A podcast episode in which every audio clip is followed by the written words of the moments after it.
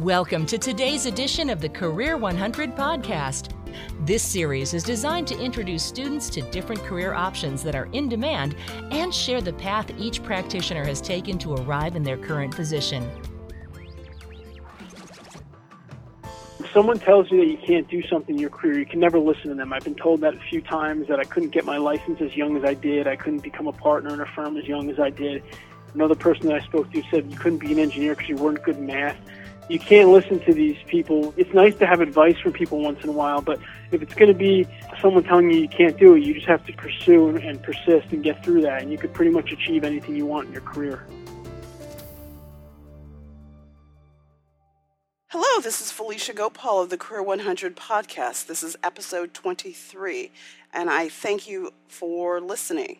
Today, we're going to be continuing our series on the top 100 careers. We're going to be talking about civil engineering. It's a professional engineering discipline that deals with the design, construction, and maintenance of physical and naturally built environment, including things like bridges, roads, canals, dams, building, as well as it takes place kind of in all facets of our lives, everything from the public sector, from municipal and cities and towns, as well as national governments, as well as you will also see a component of civil engineering going into being used by individual engineers and international companies. Employment of civil engineers is expected to grow about 19% between now and 2020, and while it's growing at a rate of about 19%. Today's guest is Anthony Fasano, who struggled early on in his engineering career, as many engineers do, just trying to figure out what he wanted to go into in the industry and how to get there. One day he realized that most successful engineers have both good technical skills as well as they had some dynamic, soft, and interpersonal skills. Though my being married to an engineer, I can tell you that sometimes that seems a little bit underdeveloped, and we'll hear him talk about that. After realizing that, he started working on developing his own non technical skills. Anthony went on to become a partner at a very reputable engineering firm at the age of 27. At that time, he decided his goal really was to help engineers develop their non technical skills and become better rounded and position themselves to achieve their career goals and dreams. He now focuses solely on helping engineers and engineering organizations grow and succeed. In addition to his coaching and speaking credentials, Anthony is also an author. He's the author of Engineer Your Own Success Seven Key Elements to Create an Extraordinary Engineering Career and he received his BS and MS degrees in civil engineering from Lafayette College and Columbia University, respectively. Anthony, it's my pleasure to welcome you to the call. Thanks, Lucia. It's a pleasure to be here. You know, when a lot of people think of engineering and their introduction to civil engineering in particular, it came out of the whole Hurricane Katrina and its effect on New Orleans. But there's a lot more to being a civil engineer than just building and holding back water. Could you tell me a little bit more about some of the aspects and the, some of the things that civil engineers are involved in? Sure. Civil engineers are pretty much involved with everything that you see, feel, and touch outdoors. I mean, with the exception of, you know, natural vegetation, we design roadways, we design bridges, buildings, we improve water quality, we design water systems and sanitary sewer systems. So basically, everything that's working outside, a, civil engineer played some kind of role in. And ultimately, what I like to tell people is civil engineers really improve the lives of, of civilization, and hence the name civil engineers on, on a daily basis. So it's not just about you know designing a, a bridge; it's about you know what that bridge is going to do for the community. You know how it's going to make someone's commute better. You know, we also do transportation. We do we, we study roads, make sure they're wide enough. Maybe we have to widen a road. Maybe there's too many cars traveling on that road. So there's a lot of different components of civil engineering. Okay. So tell me about how you became a civil engineer. Um, with a lot of the guests, it's often a class or a person that sparked their interest in their particular career. Um, how did you become a civil engineer? Well, I think for me, it was really my father and my mother kind of I, I always liked math and the sciences, and my parents saw that and they recommended to me that maybe I should consider engineering. So I started when I was looking at colleges, I went to some different colleges, looked at their engineering schools, and kind of looked at some of the projects they worked on and read a little bit more about it. And I decided that you know engineering was the path that I was going to go into in school. And then as far as civil engineering goes, I really wanted to work outdoors. You know, I like to be outside. I like to go see things being built, and that's how I decided to pick specifically civil engineering because it combines your interest in being outdoors as well as your interest in the aspects of engineering. Yep, exactly. Perfect. You know, it's interesting because one of the things that I've been noticing as I've done this interview series is there's a number of guests who had an interest in math. And I have a young daughter who's 11 and she's got an interest in math. And it's interesting that you shared that your parents encouraged you to pursue the engineering because there's really a lot of things that you could do with math. If you're interested in math, you can go in mathematics, you can go into statistics, you can go into actuary, you can go into engineering. And I think that one of the reasons why I do this interview series is to introduce our youth to all the very different things that they can go into, not just one or two, but there's many, many different roads that you can take with the same skill set. Yeah, no, that's a great point. I think one of the things that's very important for all the listeners to understand about engineering and the engineering college degree is that it's a very powerful and flexible degree in that with an engineering degree, you can pretty much do anything that you want to upon graduation, maybe with the exception of, you know, being a doctor where you'd have to go to law school. But even lawyers, I know many of lawyers who have engineering degrees. I know uh, plenty of people that go into finance, stocks, investments. They're engineers, their engineering background.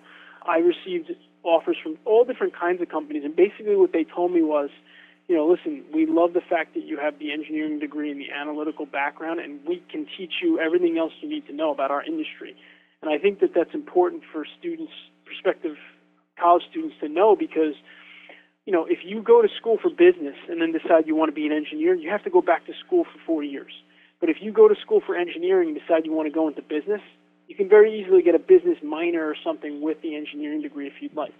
So that's something that I think is important for everyone out there to understand. The engineering degree is not just about engineering, it's about becoming a, a problem solver, being able to think analytically and reason things out. So that's that's what you're getting there. You know, I, I think that that's a really powerful statement that you just made because I think oftentimes students, especially at the beginning stages where they're really starting to think about and plot their career choice, don't quite understand how broad a particular degree and how many avenues that can really kind of take you and pivot you into.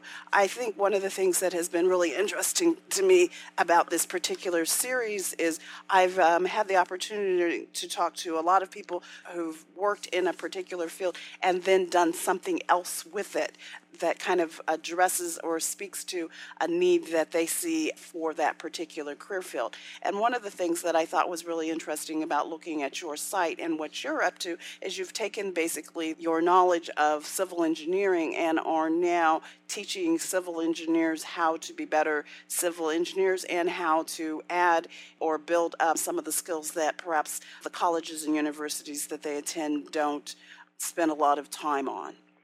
Yeah, I mean, absolutely. You know, one of the things is you go to school for an engineering degree, you, you learn a lot of technical stuff, you learn a lot of calculations, you learn how to design really cool things. But what you don't necessarily learn how to do is interact with people, run projects, speak in public, and these are all things that are absolutely critical to success, really in engineering and, and, and all careers. So what I decided in my career was when I had the success, you know, that you spoke about when you introduced me, when I became a partner at a young age because of all these soft skills, I basically decided that I was going to make it kind of my mission, my goal, to help all these younger engineers that come out of school that don't understand, you know, that that's important to develop those non-technical skills and to understand what it takes to be a successful engineer, the whole package, not just the technical or the education side of it.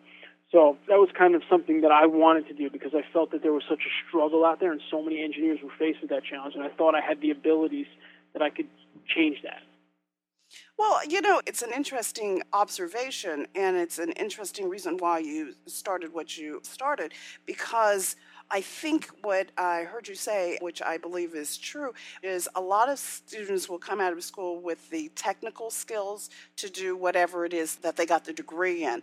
But it's really the soft skills, as you illuminated, that are really the key distinction between being a project manager and being the person who is building a new company or whatever. It will allow you to move from one position to the next position and continue to advance in it because after a certain point, once they know that you can do the job, it's really about your ability to be able to pivot and be influential in your position, often through speaking, writing, or even being able to articulate your point that will allow people to get to know you better and see the value that you really bring.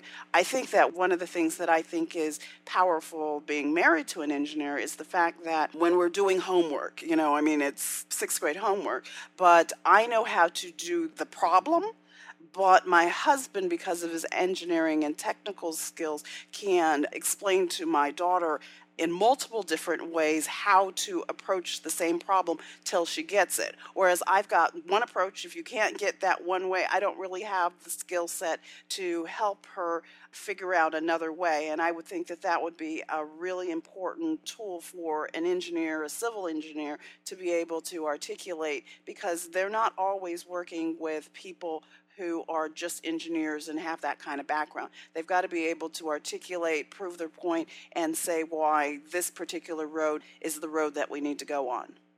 But yeah, so when you go for an engineering degree, you are not just going for that degree, that piece of paper, you're going through a training. I mean, you're training your mind how to think analytically, how to think about processes, and how to walk people through different processes.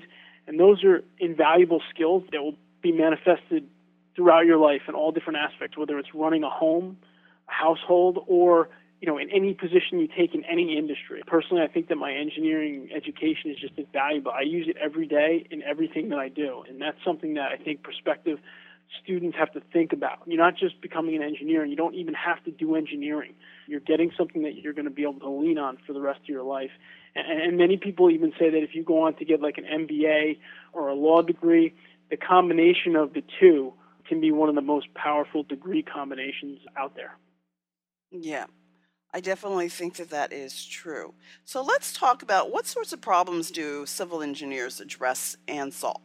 Well, civil engineers, I mean, a couple of things I can give you is let's say, for example, water quality is a big thing that civil engineers work on. So if there's drinking water has low quality in certain areas, civil engineers are called in to analyze the water and come up with a solution to restore it to better drinking quality. When it rains and we have big flash floods, or you know, like Irene we had last year, and the whole Katrina, like you mentioned before, when nature unleashes water on us, it has to go somewhere, and that's what civil engineers they solve that problem. Where do you put all this water? We have to create places and structures for all that water to go. And it's not as easy as just putting a hole in the ground. You have to do a whole bunch of calculations to make sure that it fits there and it goes there and so on. Um, bridges. You have a bridge. The bridge only lasts for so long, right? So engineers have to be able to evaluate that and then understand when it's time to replace a bridge, and then we have to design all the pieces that go into it. Um, buildings. When you see buildings being built, architects do some work on the buildings as far as the facade and some of the interior designs, but often the civil engineers design the actual metal steel beams that hold the building up. So we need to figure out how high it's going to be, what kind of loads are going to be on it from the wind, and then do calculations. There's also, we address soil. So if you're going to build a foundation for a building, civil engineers look at the soil and take samples of it and figure out how much load that that soil can actually handle, and they know what kind of foundation for the building to build. Um, street signs, traffic signs, the timing of traffic lights, there's so many different problems that civil engineers address. I mean, I could give you about a hundred more examples. That's how many different things civil engineers do. Well, I think it really kind of illustrates the point that you started with, which is civil engineers are involved in many facets of our lives in, in ways that perhaps we're, we weren't conscious of before we had this conversation. You know, I learned that now that I'm back in earthquake country, one of the things that surprised me one time when I was in an earthquake was that the buildings are meant to flex so mm-hmm. that they can kind of go through, ride through an earthquake. But imagine my surprise when the building I was in flexed uh, when there was this earthquake going on because it seems to me that engineers or civil engineers aren't just thinking about the circumstances today, but all the things that can affect it. So they've got to be not just looking at what happened in the past and how, in this particular case, buildings handled the stress of an earthquake, but they also look at, you know, what size of an earthquake and, you know, how much might a building shift and all the rest of that sort of stuff so that this building would still be standing at the end of an earthquake. So that would seem to me to be something that a civil engineer would be involved in. And again, it's completely unconscious because I did not realize that these huge structures were built to move. Mm-hmm. No, and to add to your point, just to make the civil engineering career even more interesting, is that everything that you said is accurate. And then if you think about that and you think about all the 50 different states we have here in the U.S., is that depending on the climate you're in and the state that you live in, your whole civil engineering, everything changes. Like I have a friend who now works in Alaska as a civil engineer. And what she told me is, you know, when temperatures get to below 50, nothing works the way it's supposed to. So civil engineers have to address a whole bunch of different problems. So it's a very interesting and challenging career because it changes everywhere you go. Got it. That is really interesting because I really hadn't thought about the fact that really in various different places that you talked about how they're involved in soil and how things run. I mean, here again, back in California, you know, buildings fall off of cliffs because somebody at some point built a house on the edge of a cliff, not seeming to realize that first there's going to be earth movement that's related to just the earth moving, but there's also, you know, what happens when there's earthquakes and then there's all the torrential rains and how that might change and erode the soil. So there's lots and lots of problems for civil engineers to really kind of address. Yep. So, is there any particular career path for a civil engineer? Is there an education that all of you have in common? Yeah, there is. And before I give you that path, one thing I want to say as students here are thinking about considering engineering in general is that one, there's something about engineering that a lot of people think that I don't think is totally true. And what that is is that you don't have to be good at math and science. And I like to say that because a lot of my engineering friends weren't good at one or the other, or some of them even both, and they were discouraged in pursuing engineering, but luckily they pushed through that and they became great engineers and unfortunately, there's lots of people out there that I talked to that didn't become engineers because somebody told them that. So, you know, I'm going to walk you through the career path now, but to begin the career path, I want all of you students out there to know that if you're thinking, geez, I want to be an engineer, it sounds really great, but I'm not good at math, all these things can be overcome through the process of, of the college education. So, what you do have to do to become an engineer is you have to go to a, what's called an ABET accredited school, college or university and that stands for the Accreditation Board for Engineering and Technology. They're, they're the organization that makes sure that the proper courses are taught at that school in order for you to get your engineering license. So that's very important because some people don't know that. They want to be an engineer. They go to a school that's not ABET accredited, and then they have to do some kind of makeup work to make up for that. Once you've completed your education at an ABET accredited undergraduate school, then you can take what's called the Fundamentals of Engineering exam. It's also known as the EIT. It's an eight hour exam that encompasses all of the different types of science and math associated with engineering, or, or, the different disciplines of engineering, I should say.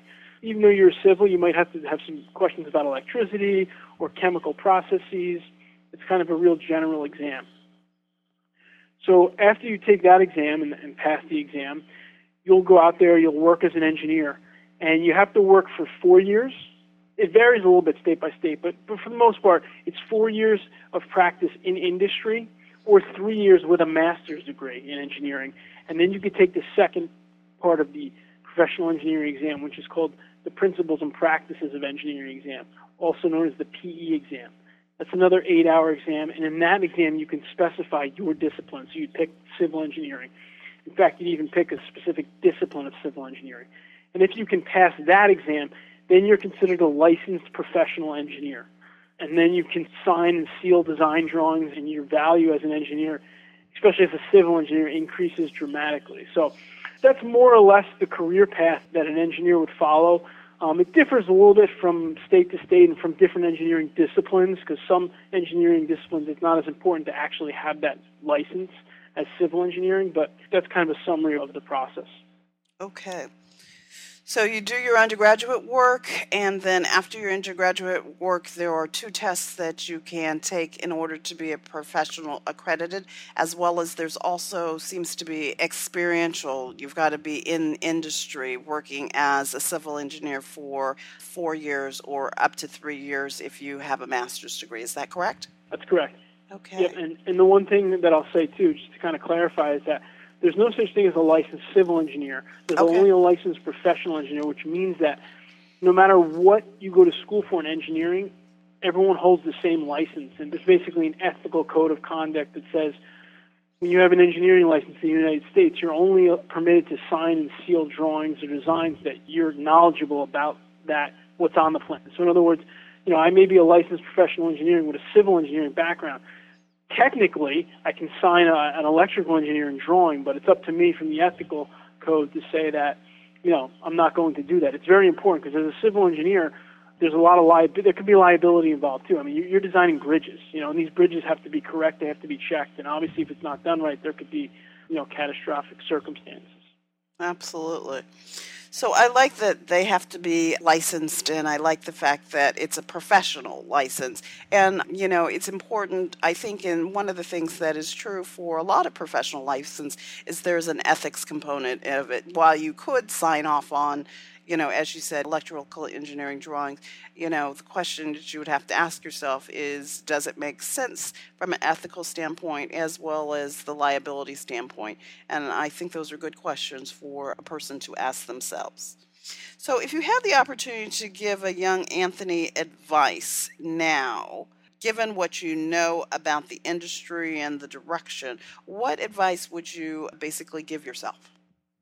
Well, one thing I would say is it's very important that you have a good technical background and that early on in your career and in school you learn all the technical information you need to know about that industry. But then you have to also be sure to develop all of your soft skills, your interpersonal skills, and become a well rounded engineer. Because that's something that's going to be critical in the future moving forward with the whole you know everything that's going on with the infrastructure and globally is that we need well-rounded engineers that can not just design things, but they need to be able to interact with people, run projects, and really they're going to play a huge role in the in the future of, of the country and the world. And one other thing that I would tell everyone listening out there is, you know, if someone tells you that you can't do something in your career, you can never listen to them. I've been told that a few times that I couldn't get my license as young as I did, I couldn't become a partner in a firm as young as I did. And you know, like I said before, another person that I spoke to said you couldn't be an engineer because you weren't good in math. I mean, you can't listen to these people when they. I mean, it's nice to have advice from people once in a while, but if it's going to be someone telling you you can't do it, you just have to try to pursue and, and persist and get through that, and you could pretty much achieve anything you want in your career. You know, I'm a big believer in that. You know, I mean, when I first started running my own business, you know, a lot of people were just like, well, why are you doing that? Why don't you just get a traditional job? And, you know, I don't have the traditional job type of mentality. And so I had to keep pursuing and persevering, despite the fact that, you know, if you looked at the evidence of how much time I'd put in versus the income that I was making at the time, it just seemed like, you know, getting a job was the answer. But the reality is, over time, you know, at some point you get the skills and you get in place all the things that you need and you just proceed in spite of that. You know, I, I don't want to be Pollyanna and say that, you know, I buried my head in the sand, but sometimes you just have to keep going even though the evidence has not yet appeared that all the work that you're doing has started to pay off. Yep, I agree. So, you said something in your answer that really kind of spoke to one of my next questions, which was what changes are going on in your industry that a person who is considering the profession needs to be aware of? You talked about the globalization and the fact that it's important that engineers are involved in and interact for their industry that's kind of growing. Can you kind of speak to that a little bit more?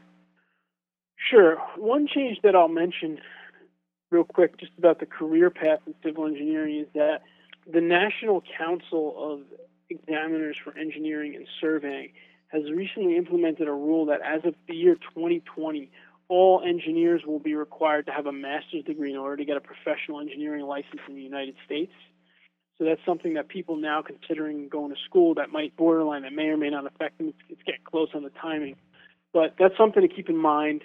The other thing that I was speaking about with regards to globalization is, you know, basically the world's connected today in every way. I mean, with social media and, and everything else that we have available to us. There's a lot of engineers that work international. There's a lot of companies that work international projects. So, as an engineer, these skills, to be able to communicate with people, to be able to think outside the box, get creative, you're going to need all these skills because you never know where you're going to be working or what project you're going to be working on. There's a great organization out there called Engineers Without Borders. And what they do is you can join their association in college and become a student member. And basically, what they do is they let you work on third world country projects. Like, for example, you might be built designing and overseeing the construction of a water system for a village in Guatemala. And what you'll do is you'll work with the students there. You'll literally do a real design, and then a professional engineer who will kind of be like overseeing the chapter will review all the plans and sign them and seal them. And then a couple of the students will be selected to go to Guatemala and help install the system. So there's a lot of opportunity to get out there and do great things here in the U.S. and overseas. And in order to do that, you need to know more than just be able to do some calculations. And I believe that you've got an interview with the person who runs that organization on your site. Is that correct? That's right. I do have an interview with the. I have a radio show for engineers, and I have um, a lot of the podcasts on the site. And one of them is with the executive director of that organization. She talks about that and how you can get involved at the student level. And I think it's a wonderful organization. In fact, a lot of students that get involved with that I've talked to them, and when they go on job interviews after college, that's one of the things that they talked about most in the interview because they're basically they're using all their engineering skills on these international projects before they even get into the work world. So it gives you an advantage in that way as well. So I will link to that in my show notes so that students and audience members who are interested in listening to Anthony interview the executive director can follow the link in the show notes to that interview. So let me ask you I think you've kind of touched upon it in terms of misconceptions or myths that people have about civil engineering. When you talked about people think that you have to be good with math or with science, you talked about that being a misconception. Yep. Are there any other misconceptions, or would you like to expand upon that one? Well, I guess another misconception that I can see is that, you know, I think sometimes people limit civil engineering to a certain number of small things that they may hear about, like, oh, you're a civil engineer, that means you design like bridges and buildings, you know, and that's like a small component of what civil engineers do. Civil engineers can do, you know, a thousand different things on a day-to-day basis. So that's something that, you know, I, I don't want students out there to think like, well, civil engineering is not for me because I'm not really interested in bridges. I mean, it could be, you know, stream habitats, you know, roadway design. I mean, it could be even getting involved in the solar power and wind energy and all this stuff. There's so many different things you can do with a civil engineering degree that touch the civil engineering industry that you know just don't limit yourself on some of the things that you hear. Make sure that you do your research and you really get out there and look at what they're doing on a day-to-day basis. Yeah, I think that that's really important because one of the things that happens with many of us in our careers is we start on one particular path and then we can expand upon it. And often our degree and our background is much broader than we give it credit if we just looked at, you know, I'm an accountant you know, there's a lot of things that an accountant can do. And very similarly, with a civil engineering background, there's lots of other things that you can get get involved in. If you're interested in conservation, you could look at it in terms of stream development. You could also do it in terms of building levees. You could also do it in terms of, you know, building dams. I mean, there's like a whole raft of things that you can do beyond the one or two things that you might have been exposed to when you're in school. And I think that that's really something that I like to have students really kind of keep in mind is your career, your career field is probably a lot broader than you would initially think it is given whatever you've been exposed to when you're in school. Yep, I agree 100%. So let me ask you, why do you think that being a civil engineer is on the list of the top 100 careers? Well, I think that it's on the list because our infrastructure in this company and all over the world is literally deteriorating. I mean, a lot of the structures that have been built were built 100 years ago. So the people that are going to fix these structures and lead up these new projects are civil engineers. I mean, you know, for example, the Tappan Zee Bridge, which is a huge one here on the East Coast, that's a monumental project that's going to be basically led and supervised by civil engineers. I mean, the roadways all over the United States are crumbling because they've reached their lifetime capacity, and, and they need to be changes need to be made. So we're going to see this constantly over the years to come, and it's going to be the role of civil engineers. It's going to be critical in, in upgrading all of our infrastructure. The president talks about it all the time you know, our infrastructure and new funds for new construction. So I, I'm confident that that's why it's on the list because it's a critical profession. You know, it is a critical profession because I think, from an infrastructure standpoint, I mean, if you could just drive around the country, you could see that there are roads that need to be fixed and developed and expanded. You know, the whole time I was out in the East Coast, I never could quite understand how you can go from six to eight lanes in northern New Jersey down to uh, what, three lanes on the way to Philadelphia. That just never made sense to me. It's a major intersection, and every summer you saw the impact of all those people going down to the shore and congesting the freeway and it not being addressed. And I know as as I was starting to make my way out to California, that was one of the things that they were really kind of starting to work on is expanding the freeway, you know, so that there isn't that major congestion that there is now. And that's just in my neck of the woods, but throughout the U.S., there's lots of major projects and lots of bridges and tunnels and all the rest of that that need to be shored up because, as you said, they were built, you know, call it 150, 100 years ago, and they were never intended for the types of traffic and congestion that is true, and it's only going to get worse. It's not going to get better without being fixed. Absolutely. And, and, and just to add to that, just think about some of the disasters that we've had here. The Gulf oil spill, I mean, a ton of civil engineers, environmental engineers, which are a subset of civil, were sent down to the Gulf for water quality purposes to save the wildlife, etc. Then when you had Katrina, you know, tons of civil engineers were deployed down there to help keep the water out and build levees, design levees, etc. Then you have earthquakes. When earthquakes happen, whether it's in California, civil engineers are immediately deployed to do inspections and find out what happened. And Haiti, tons of engineers from the U.S. were flown to Haiti.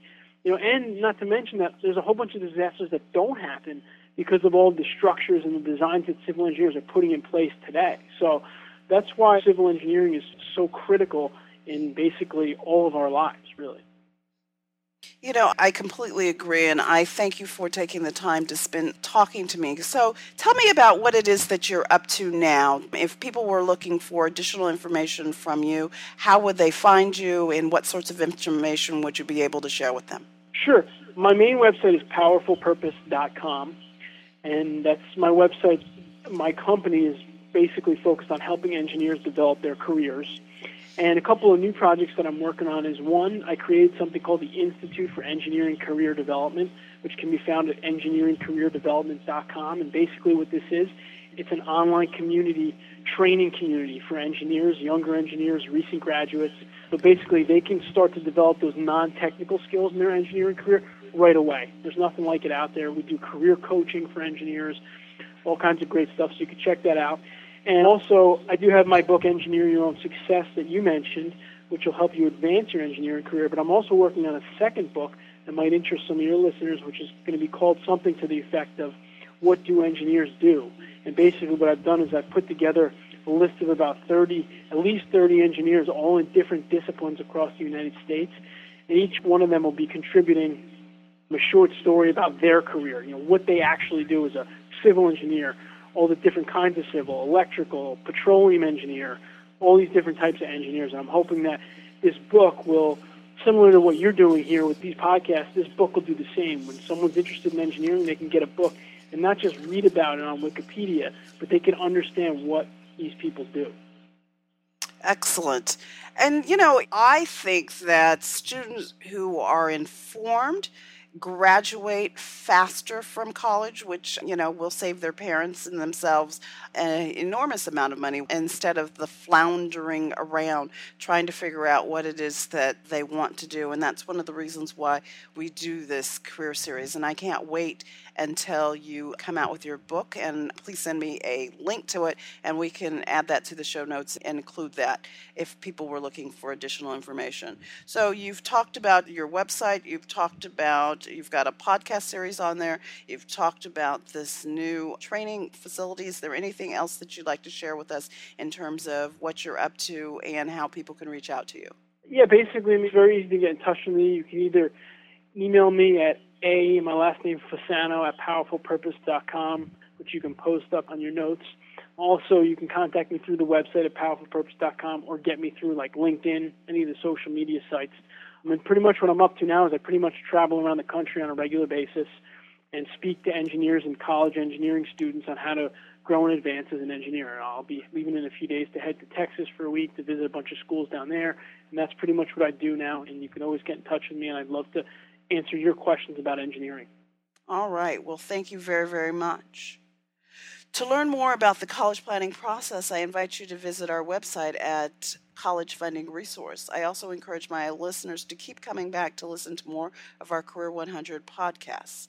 If you appreciate what we're doing here with the Career 100 podcast, I ask that you go and rate us and this podcast in iTunes. At collegefundingresource.com, you'll be able to listen to guests like Anthony, who have valuable information to share about their chosen profession and how you can benefit and learn and perhaps shortcut the road to, in this case, civil engineering. Anthony, I'd like to thank you for joining me today and sharing your background and the education needed to become a civil engineer. Oh, it's my pleasure. Thanks, Lisa, for inviting me. All right. And I want to thank all of my listeners for joining us today and hope you will join me again for the next installment of the Career 100 podcast. Thank you for listening to today's edition of the Career 100 podcast. We hope you'll join us again for our next podcast, where we'll continue to interview experts in the top 100 careers for 2011, giving you the insider's view of their chosen profession. If you'd like more information about planning and saving for college and to instantly download your free copy of College Funding Resources Report, Five Strategies That Parents Need to Start Using Today to Cut Their College Costs Tomorrow, visit www.collegefundingresource.com. That's www.collegefundingresource.com. This is Kathy Davis for the Career 100 podcast.